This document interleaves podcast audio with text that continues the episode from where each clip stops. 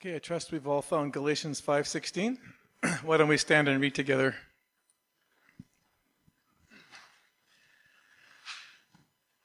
But I say, walk by the Spirit, and you will not carry out the desires of the flesh. For the flesh sets its desire against the Spirit, and the Spirit against the flesh. For these are in opposition to one another, so that you may not do the things that you please. But if you are led by the Spirit, you are not under the law. Now the deeds of the flesh are evident, which are morality, impurity, sensuality, idolatry, sorcery, enmities, strife, jealousy, outbursts of anger, disputes, dissensions, factions, envying, drunkenness, carousing, and things like these, of which I forewarn you, just as I have forewarned you that those who practice such things will not inherit the kingdom of God. But the fruit of the Spirit is love, joy, peace, patience, kindness, goodness, faithfulness, gentleness, self control. Against such things are, there is no law. Now, those who belong to Christ Jesus have crucified the flesh with its passions and desires. If we live by the Spirit, let us also walk by the Spirit. Please be seated. Over the last two weeks, uh, we've been looking at the power and sufficiency of the cross and the victory that we can have in Christ Jesus by what he accomplished on the cross. And that's an important distinction because the cross that I'm speaking of is not this, just this piece of wood or this piece of metal, but it was a reference to what Jesus actually did and what he accomplished. And just a reminder from last week, this is what um, the cross entails. It's the, bo- the basis of God's total provision for every believer. Every spiritual gift and blessing we have in this lifetime and for the next was satisfied by what Jesus did. It's also the basis for Jesus' total defeat of the devil the power of sin and the penalty of sin and death. Now, a church that had lost sight of this vision and the sufficiency of what Christ accomplished was Galatia. They were a church, as you remember, um, were a church that returned to the law. They believed it was a Jesus plus gospel. Faith in Jesus, yes, but to be fully righteous and set apart for Him, you also must observe to the law circumcision and feasts and festivals were a big part of their, their belief system. And so we looked at six reasons why, from Paul in chapter 3 alone, why observing the law was not a requirement for faith in Christ. One's righteousness for one to be saved did not require the law. It was purely by faith, and we looked at six reasons. But not only was the law not necessary, any attempt to be perfected by the flesh, as he put it, was to put oneself in bondage. And in chapter 5, as he goes into further his argument, notice what he says in verse 1. He says, It was for freedom that Christ set us free. Therefore, keep standing firm and do not be a subject again to a yoke of slavery. For Paul to be making the law part of your faith in terms of making you right before God was to be enslaved. It was like you're in slavery under a master. And we, again, we looked at the reasons why. But he saw that as being slavery, but Christ had come to set you free from this slavery, to release you from this bondage. And so in verse 13, before he would get into our chapter, look what he says. For you are called to freedom brethren, only do not turn your freedom into an opportunity for the flesh, returning to the law, but through love serve one another. For the whole law is fulfilled in one word, in the statement, You shall love your neighbor as yourself. But if you bite and devour one another, take care that you are not consumed by one another. How does one walk in freedom? How does one walk in the victory that Christ has provided for us and not using the law to do so. How does he do this? How are we to do this? Verse 16 You are to walk by the Holy Spirit. You walk by the Holy Spirit, you will be free. You will not be a slave, and you will be able to not carry out the desires of the flesh. So, what does this exactly mean? What does this look like? Well, let's look at our first lesson together this morning. Walking by the Spirit enables believers to triumph over the flesh and the law. Verses 16 through 18. But I say, walk by the Spirit, and you will not carry out the desires of the flesh. For the flesh sets its desire against the Spirit, and the Spirit against the flesh, for these are in opposition to one another, so that you may not do the things that you please. Notice in these verses that Paul is very realistic about a battle that goes on in a Christian's life. There's a war within ourselves in the Christian life. There's two opposing forces vying for our allegiance and vying for our loyalty to Jesus. And they're in opposition to one another. On one side, there's the Holy Spirit who's living inside you, vying for your allegiance. On the other side, there's this thing called the flesh that has desires for your life. Since they're opposing forces and they dictate the war in our lives, it's probably really good to define these things. so, what does it mean? Let's start with the flesh. What does it mean to be um, carrying out the desires of the flesh? Well, if we look up here on the on the screen, there are two. Uh, there's one option for the flesh.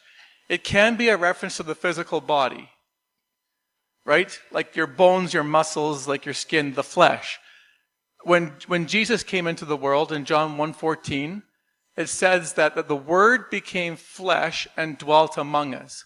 So Jesus became a human being and dwelt among us. In that sense of the word, flesh is got no sin attached to it. Flesh is just the reality of being a human being, and Jesus being human was not sinful. So flesh is neutral, if you will, in the area of sin. But the way Paul uses it here, flesh is different. Okay? Uh, flesh is really this rebellious nature within us that pulls us towards sin. Let's look at the Galatians chapter 5 and the three places that flesh is used and look at the, de- the definition we can come up with here. In verse 16, he says there are desires attached to the flesh.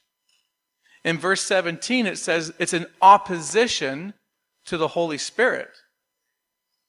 And in verse 24, which is a major one, he says here that the flesh has passions and desires. The flesh has passions and desires. So again, the flesh and the, for, to have passions and desires can't be a reference to the muscle tissue in your body. It's something else going on. And it's this thing inside of us um, that sort of rebels against the Holy Spirit. Using different phrases, it's kind of like this animalistic craving within us that has a bent towards sin. Or you could say all of us have the nature of a rebel inside us. These feelings and desires that oppose God's will. I have a phrase, and probably a really good illustration here, that I use, and I know Dan and I have talked about this a lot. It's, it's uh, this guy right here. This guy right here. It's the ugly green man inside all of us. Every single one of us has the flesh, this ugly green man that looks like Bruce Banner, this normal human being, and then something happens. And it triggers this ugliness in you, this monster that wants to come out and oppose the will of God and his loyalty to Jesus, your loyalty to Christ you have this ugly green man. At the same time, you have the Holy Spirit. You can understand why Paul says these things are in opposition to one another. They're in opposition to one another.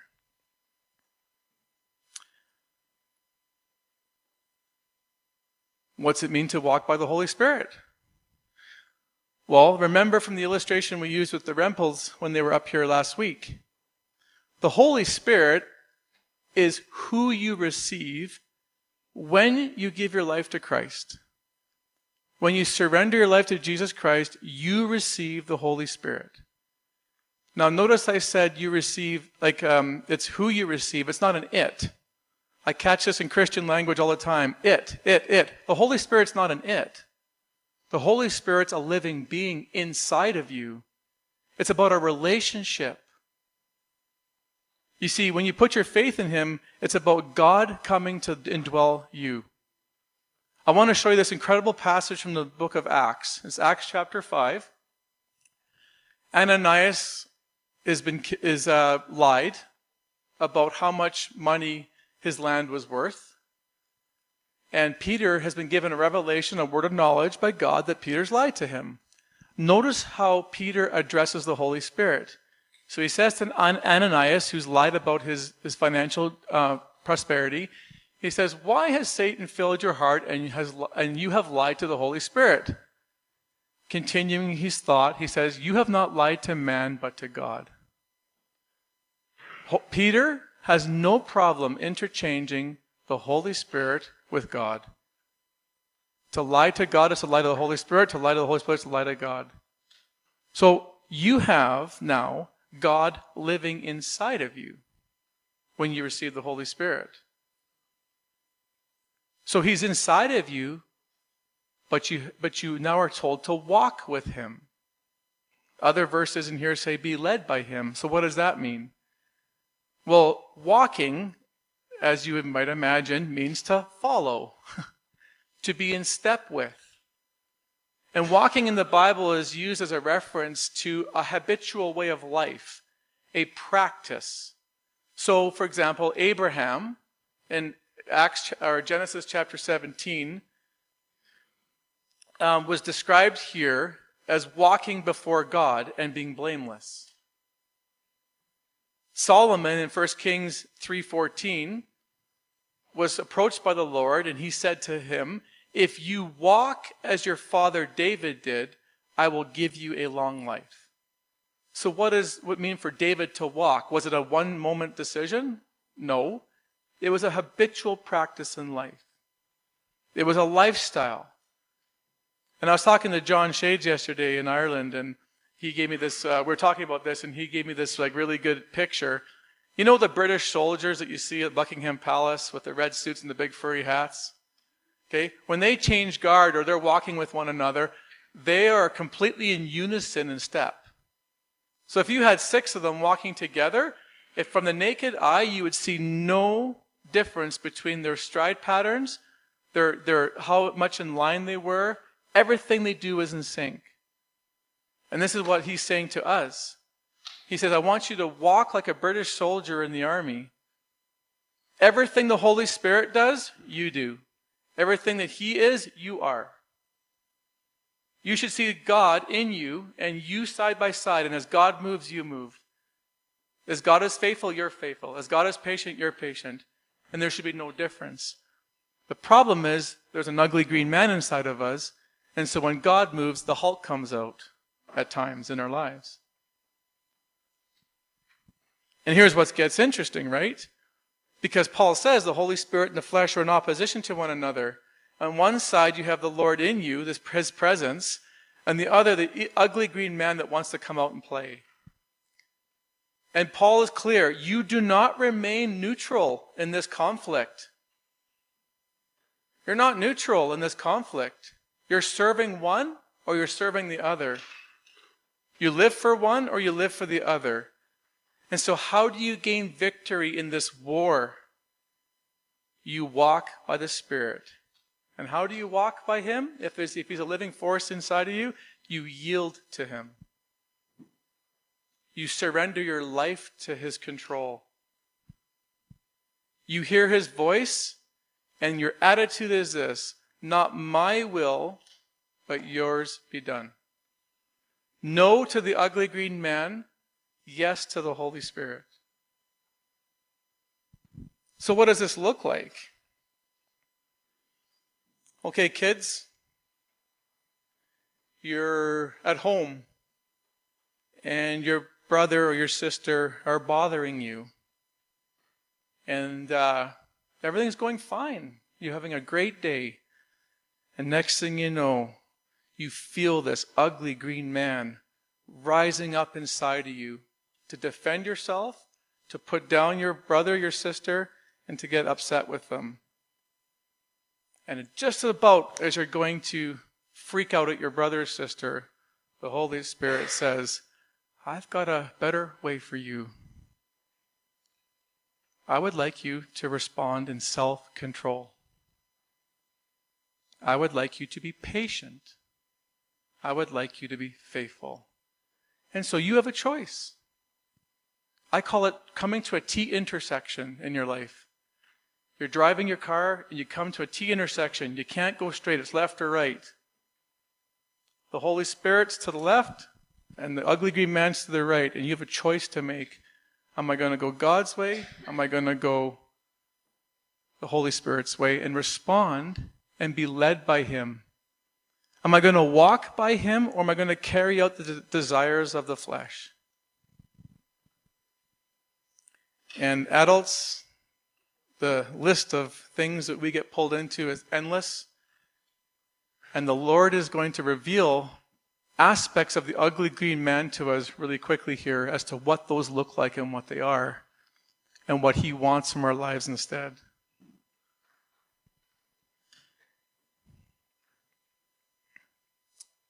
When we're led by Him, Paul makes this declaration in verse 18 If you're led by the Spirit, you are not under the law.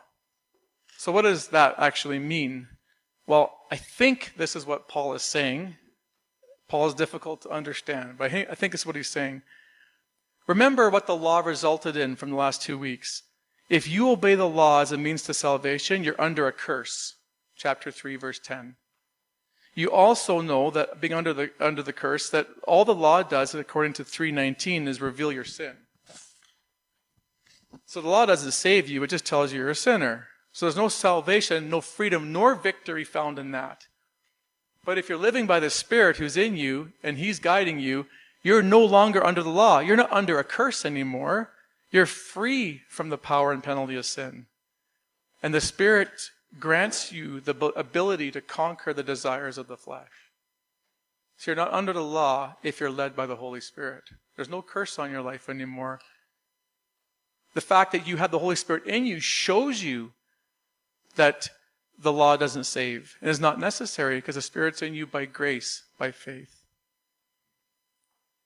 So, how do you know if you're walking by the Spirit or the flesh? How do you know if it's the Holy Spirit in you or the ugly green man that wants to come out of you?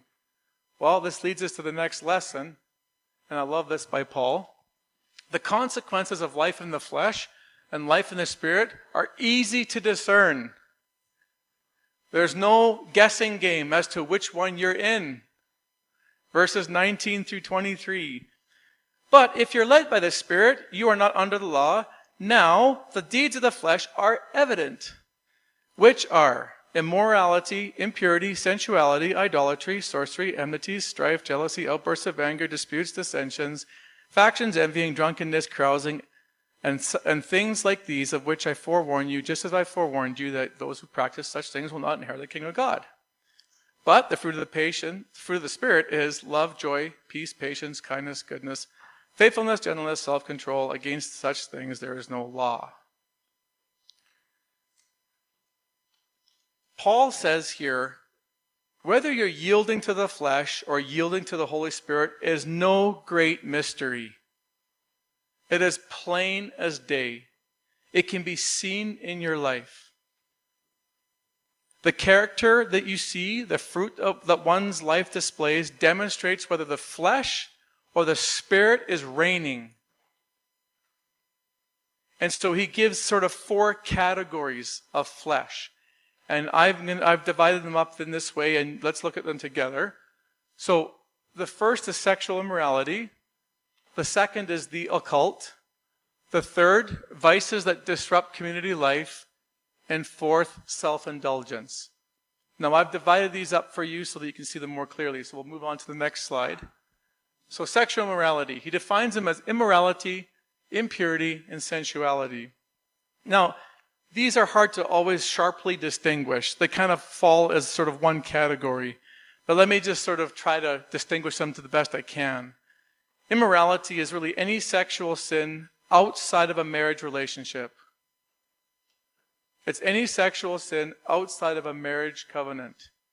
God designed sex to be um, embraced within the loving confines of a marriage. Anything outside of that results in immorality.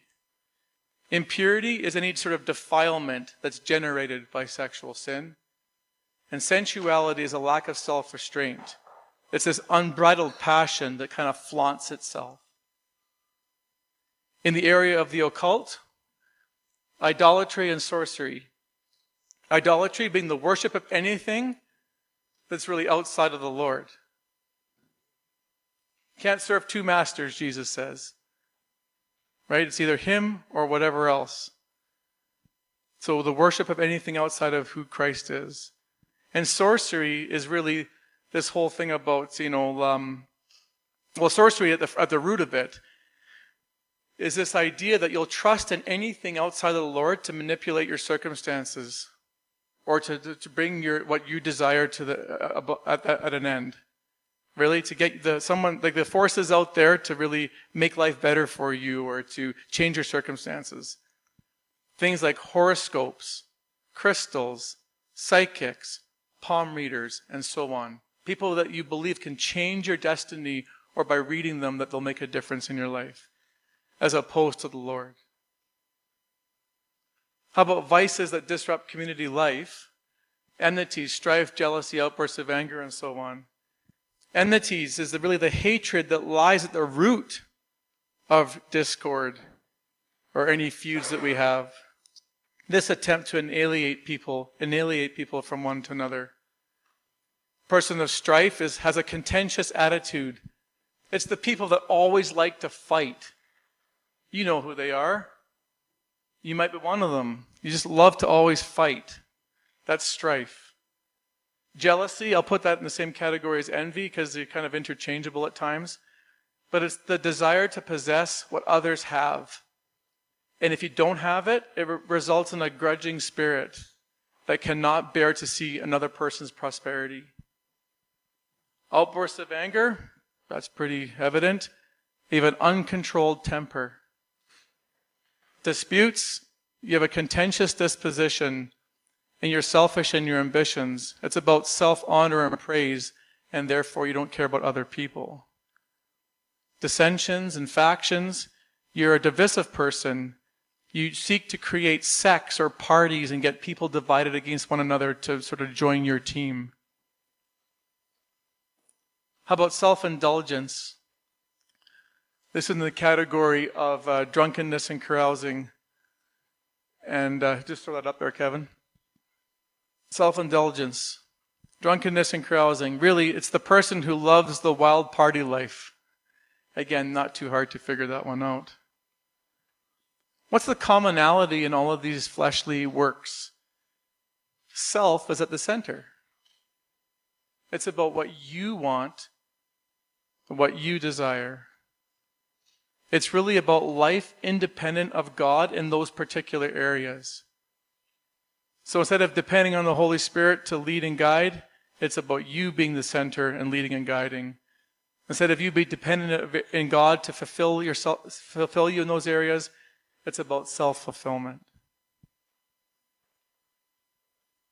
So those are some of the works of the flesh. What does it look like when you are led by the Holy Spirit? Well, he talks about them here, right? Love, joy, peace, patience, kindness, goodness, self-control, and so on. Now, what's important about these virtues is these virtues are of the Holy Spirit Himself, right? These are the fruits of the Spirit, but the Holy Spirit Himself, the Lord, actually can manifest all these fruits in His own life. Was the Lord kind, patient, peaceful, good, faithful, self controlled? Of course. If the Holy Spirit's indwelling in you, He's going to bring out the fruit that's, that that of himself in your own life. And if God's living in you, you're going to express his nature to the world as he transforms you.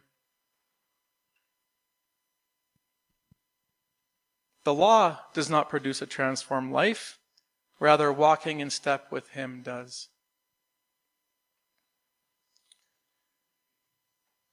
Here's the thing about yielding to the Holy Spirit yielding is relationship orientated. I was thinking about this more and more. What's what is like I stole this line by the way. This is not me. I give credit where credit's due, but a man said this to me one time. Religion at its source is trying to make the flesh behave. Right? Oh, I feel guilty. I'm going to go do this to make it right. Or I know God wants me to do this, so I'm just going to try harder next time. Religion's about the flesh, trying to make the flesh behave. The cool thing about being led by the Spirit is you've already been accepted by God. The fact that the Holy Spirit lives in you means that you've already been accepted by Him. I'm not trying to make anything right between me and God. It's already right. But because of His love for me, I'm now going to choose to love Him in return. So, with the, being led by the Holy Spirit, it's not about me trying to make myself acceptable or trying to make my flesh behave. I'm responding to a God who loves me, who has what's best for me in mind. If God truly laid his life down for you and died for you, do you think he's going to ask you anything, ask you to do anything that's not good for you? You might not always like the outcome of things, but he knows what's best for you. The flesh doesn't know that. It's got passions and desires that oppose the Spirit of God. It comes down to trust in yielding those areas to Him. Yielding is relational, religion is not.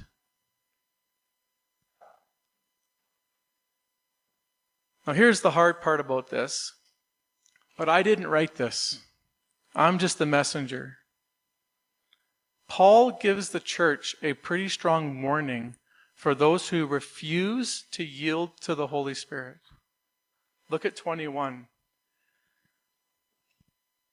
He says, And things like these of which I forewarn you, just as I have forewarned you that those who practice such things will not inherit the kingdom of God.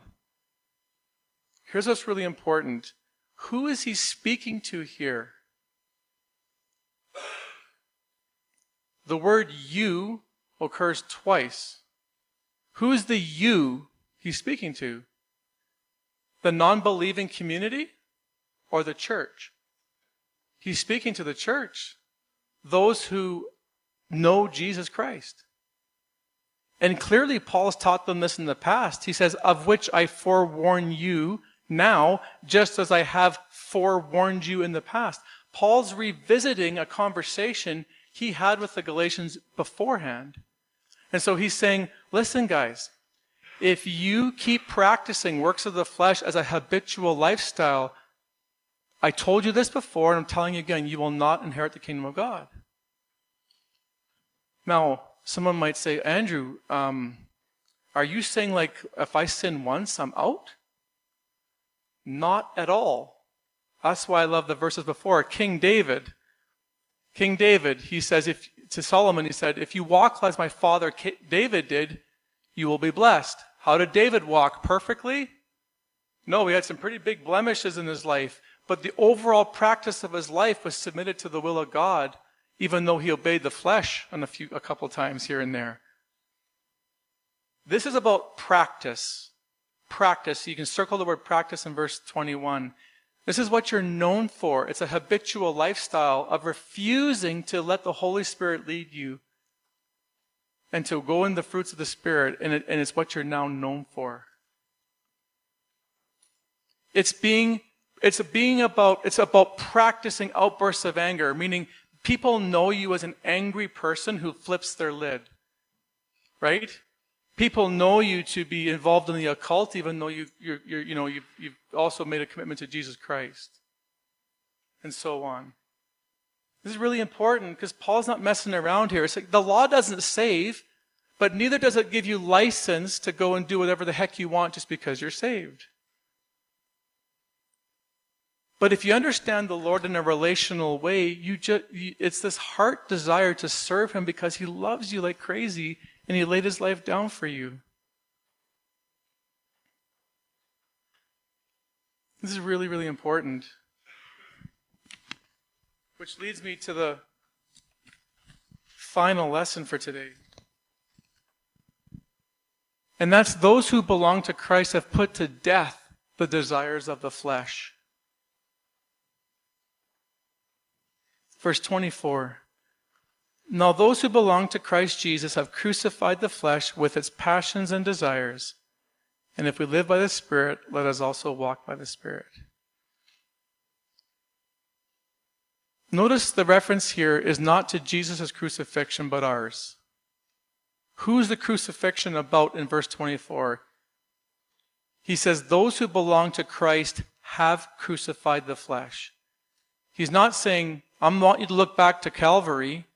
He's saying, I want you to think about what you have done in knowing Jesus since you belong to Christ. You have crucified the flesh. And that's an important word too. It's, it's, a, it's a completed action. Paul says it as already done. The question was, when would we have done that? Well, when you, officially, when you initially made your commitment to him, you would have acknowledged in his death for you that you were going to die for him. And so sin was no longer become part of your life. And there's an important text that helps us with this. It's in Romans, and we did a sermon on this a couple months ago. Listen to this. We know that our old self was crucified with him in order that our, the body of sin might be done away with, so that we would no longer be slaves to sin. For one who has died has been set free from sin. Now, if we have died with Christ, we believe that we also will live with him. The best part about this is he's talking about you and I being dead, right? If you've died with Christ, we believe he'll will live with him. He's talking to living people. The death is purely in relationship to the self into the, the life of sin that the ugly green man wants to bring out in us. So we're alive physically and alive spiritually, but we're saying no, we've died to the old way of life, died to the sinful past. And this is why Paul himself can say in Galatians 2:20 for through well 2:19 to 20 for through the law I died to the law so that I might live to God I have been crucified with Christ. It is no longer I who live, but Christ who lives in me. And now the life which I now live in the flesh, I live by faith in the Son of God who loved me and gave himself up for me. What's the motivation for Paul? I'm going to crucify my own passions and desires of the flesh because God gave himself up for me and he loved me. The essence of why he's doing what he's doing is not to earn God's favor, but to show his love for the Lord. So I've always said this from, from the pulpit. We have to view Christianity properly.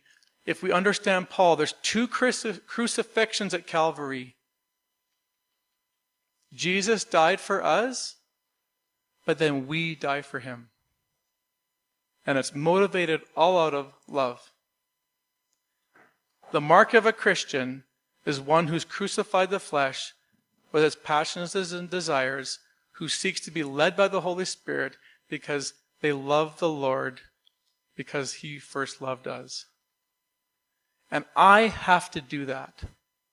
I have to crucify the flesh. It's not done for me. And execution is the solution. Execution is the solution. And crucifixion can be painful. give you an illustration to end the sermon.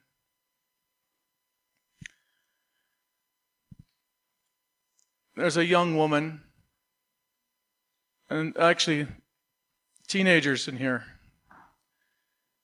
especially you, those of you 15, 16, 17, 18, listen, listen to this very carefully. Because you're just, this is right around the corner for your life. You're a young woman you're about 19 years old. You have a genuine faith in the Lord. You serve in Genesis House. You give of your time, your talents, your gifts. You play music up here, you know, whatever, whatever other gifts you have. You meet another young man who checks every box, handsome, charisma, has lots of charisma, seems to understand you. Everything's great, but he's not one who belongs to Christ. He doesn't love the Lord. In love and concern, your church family warns you about the dangers of dating such a guy. That God loves you and it doesn't see that as the best option for you because you don't share the same values in life. How to parent, how to handle money, how to spend your free time, where to put your service. You, as a girl, don't um, think too much of it because you think, well, at least he's coming to church with me. That's a big step. But in because of the fleshly passions and desires, you fail to realize the only reason he's coming is because of you, not because of the Lord. At this point, you have two options, and both are painful. Both are painful. One, you can accept the advice of the church, accept the advice of the church, and crucify the flesh, flesh with the passion and desires that it has. Despite the fact that you realize you might be lonely or may not meet anyone for a long time. Especially now by the age of 19, you really want to be married. So you ignore the counsel and you go and follow the flesh's craving. That's a painful option. That's a very painful option. But here's the second option that is now very painful as well. Even though your Christian community has made um, a plea with you and you've ignored it now, you're now married. Seven years has gone by and you have three children. And one day the husband comes home and announces that he's leaving you because he's sick of your religion and didn't think you'd ever hold on to it as strong as you had just for your whole life. He also announces that not only is he sick of your faith, he's actually found another woman. And he's gone. So, which one is more painful? At 19, saying no? Or having two kids, seven years of investment, or three kids, I guess you said, seven years of investment, and now working through the pain of divorce. When the Holy Spirit wants to lead you, it's not because He is trying to make your life a living hell on this earth. It's because He knows what's best for you, and He loves you. You received him because the Lord Jesus Christ laid his life down for you at Calvary. He's not going to ask you to do anything that's going to make your life in the long term hurtful to you. But it will be painful in the moment when the flesh wants what the flesh wants. And the ugly green man wants to override the Holy Spirit. The death of the flesh does not mean that believers do not feel the tug to sin. But the flesh has been dealt a deadly blow at the cross. The passions and desires of the flesh are not absent, but they no longer have to rule and reign. Those who walk by the Holy Spirit will triumph over the passions of the flesh that formerly dominated them. So, what can we learn from today? I'm actually just going to ask you a couple questions. What work of the flesh has the Holy Spirit highlighted to you this morning that you need to bring before the Lord? This is not an exhaustive list, by the way. There's a lot more that could be said, but Paul is probably addressing the ones he's seen maybe in Galatia. But even the ones I listed, I, I am almost positive that the Lord has already highlighted of those ones, which one is the strongest in your life. Another way to look at it is take the fruits of the Spirit and say, which one am I lacking? Because then you know it's on the side of the flesh. Which one of these fleshly works needs to be once again crucified to the Lord? Second question What fruit of the Holy Spirit would you like to receive prayer over this morning? When you read those and you go, These are the fruits of the Spirit, I am lacking that one.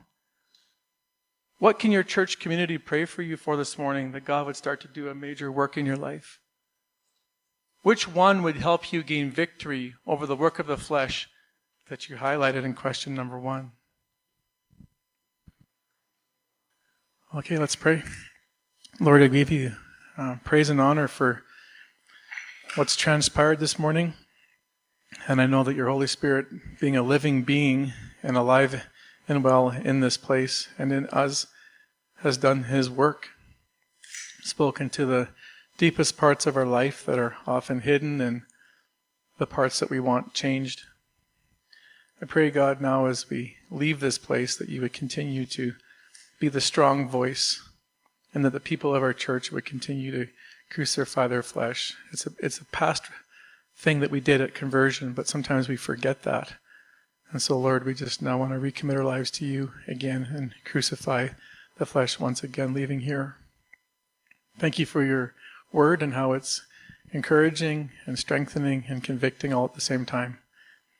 And may we be a people that uh, honor you and seek to bring your glory and kingdom to Okotoks.